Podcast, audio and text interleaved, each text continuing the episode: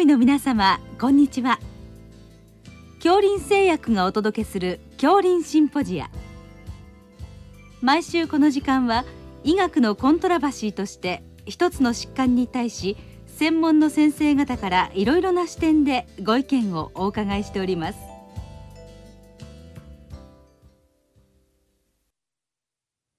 シリーズ。遠隔医療オンライン診療の現状と課題の4回目。ビッグデータの解析は医療に何をもたらすかと題して、株式会社マイシン代表取締役原聖吾さんにお話しいただきます。聞き手は慶應義塾大学名誉教授斉藤育夫さんです。えー、今日はビッグデータの解析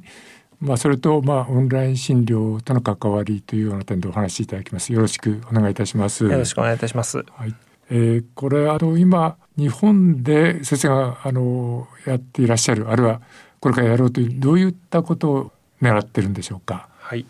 我々があの取り組んでいるのがあの会社のビジョンでも掲げているんですが全ての人が納得して生きて最後を迎えられる世界を作ろうとこんなビジョンを掲げていましてあのいろんなあの医療にアクセスをするような方々がきちんと医療にアクセスできることあとはあの病気になってからですねすごく後悔するようなことではなくて病気になる前にその状態が患者さんにある程度分かってそういうものを踏まえてご自身の環境であるとか生活行動とか、まあ、そういうことをあのサポートしていけるようなことをサービスとして展開していってます。事業としてはなのでこうオンライン診療の事業とあとはいろんなこう医療データを解析をして、えー、疾患の予測をするような、うん、あそういうような取り組みをしていっております。うん、はい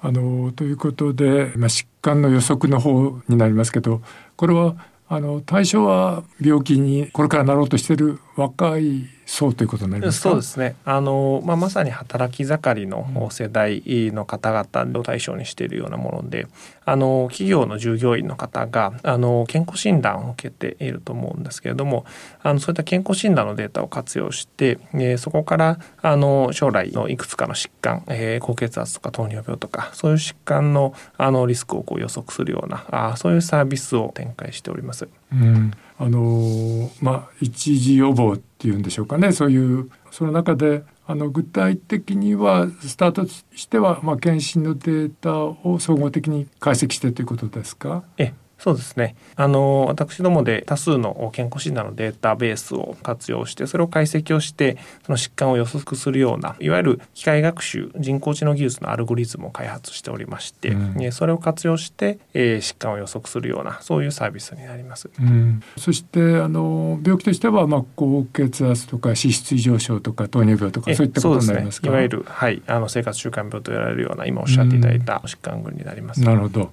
あのこれはそうしますとあの一つはまあ遺伝の情報それからまあ生活状況、えー、飲酒喫煙お酒などですね。まあ、そういったものそれからあとはストレス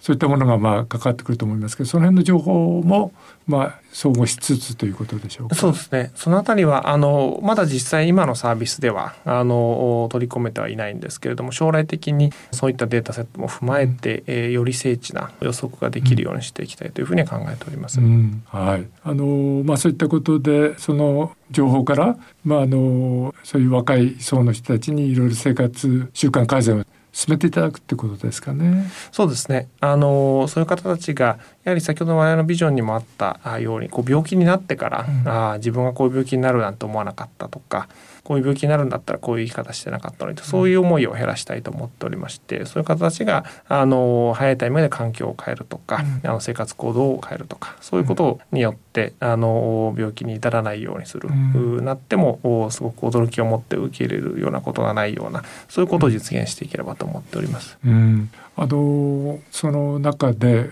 がんは入ってくるんですか？そうですね。やはり、うん、あのがんも大きな領域だと思っていますし、うん、まあ、まさにこのゲノム情報生活習慣環境によって発生するような疾患だと思っていますので、うん、えー、当然そういう領域も、はい、対象にしていきたいと思っております。なるほど。そしてあれですねあのそういう生活習慣改善を進めていただいて、えーまあ、経過を見ていくこともサービスに入ってきますか？そうですね。あのそういう方たちが、まあ、翌年の健康診断もそうですしあるいはある程度リスクがあるような方であれば、うん、あの産業医の先生あるいは保健師の方から、あの介入をして、えー、そこもサポートしていくと、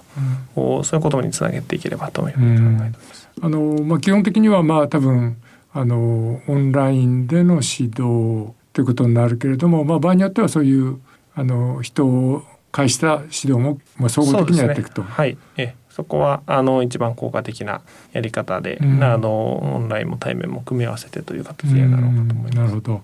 ということであのそういう若い人たちの、まあ、病気を治療していって、まあ、あの心不全脳卒中心筋梗塞を防いでいくという、まあ、ことでしょうかね。はい。そうですねやはりあのよりあのおっしゃっていただいたような重篤な疾患、うん、まあ、そういうところこそあの人が病気になってから後悔する部分が多いですしなってからはなかなかこう取り戻せないようなことも多いので、えー、そういうところにこそあのアプローチしていきたいなと思っております。うん、あのとなるとあれですねあの、まあ、検診の情報プラスやはりカルテ情報も加えてということでしょうかね。そうですね。疾患の情報、あの症状の情報、うん、そういったデータも重要になってくると思ってますし、うん、まあそういう観点で我々の取り組んでいるオンライン診療の事業も、うん、あの重要な役割を果たしてくると思います。そうですよね。まあオンライン診療がそこにうまく組み合わせられて。あのその人たちのまあ長い意味でのあの経過が見ていけるということになるわけですかね。はい、そう思います。はい。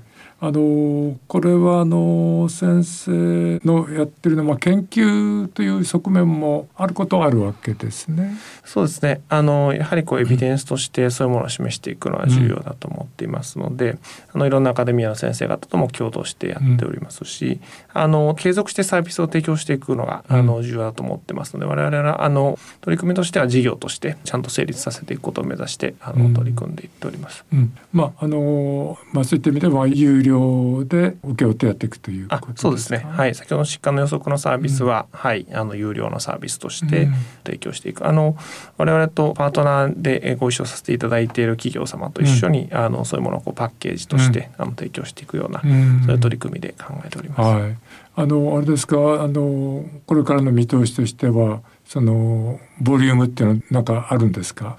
そうですね。あのまだ正直どのぐらいこれが実際にあの成果を出してくるのかというのはこれからかなというふうには思っています。まあ、先ほどご質問いただいたように、まあ、これで実際あの医療のアウトカムがどう改善したのかと、こういうところもあのきちんとエビデンスを作って、うん、えー、それでよりサービスの価値を高めていくような、そういうことが重要かなというふうに考えております。ね、あのすごくあの重要な方向性だと思うん。ですけど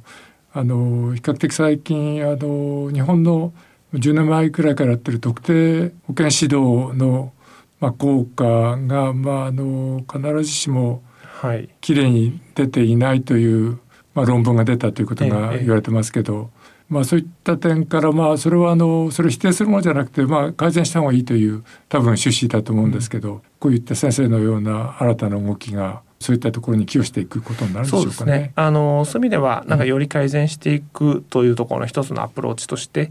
うん、あのこう疾患を予測をしてよりその重要性を非保険者の方々にもあの理解をしていただくというようなところはあのそこの改善の一つのアプローチにはなりうるんではないかなというふうに考えております。はいあのね本当にすごく夢のある話ですけどこれあのこういったことをもう先行してやっている国はあるんでしょうか？そうですね。あの、まあ、疾患の予測であったりあとは先ほど申し上げたオンライン診療みたいなところですとあの日本以外の国で、えー、先行しているところは多々あってですね、うんえあの例えばイギリスであるとか中国であるとかあのそういうところですでにより多くのユーザーの方を抱えているようなプレイヤーはあのあります。うんあのイギリスですとあの、まあ、NHS が国営医療で取り仕切ってるわけですけども、まあ、こういったものも、まあ、そこを補うようなシステムになるってことなんでしょうかね。そうですね。あの NHS ですとやはりまだ医療へのアクセスが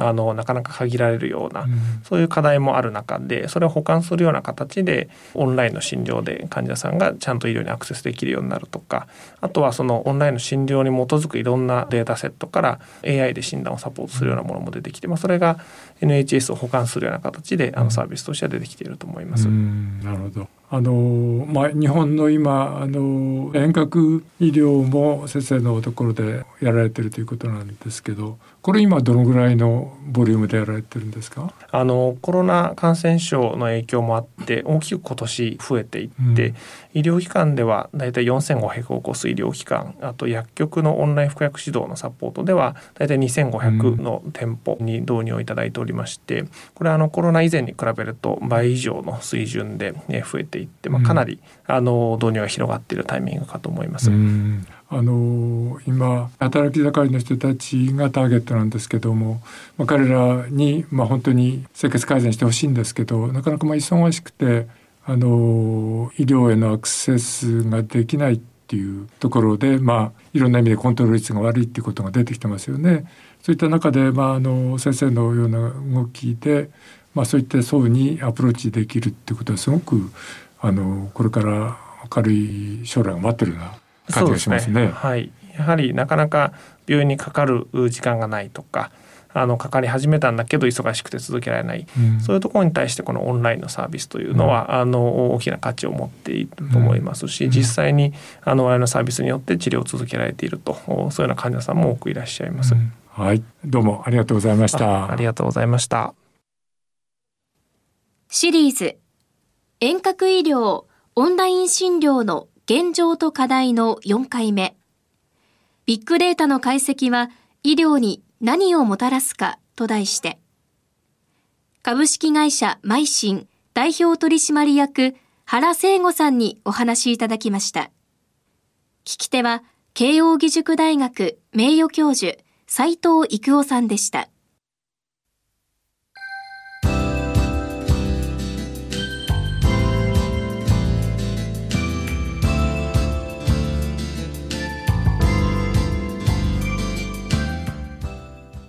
それでは恐林製薬がお送りしました恐林シンポジア。来週をどうぞお楽しみに。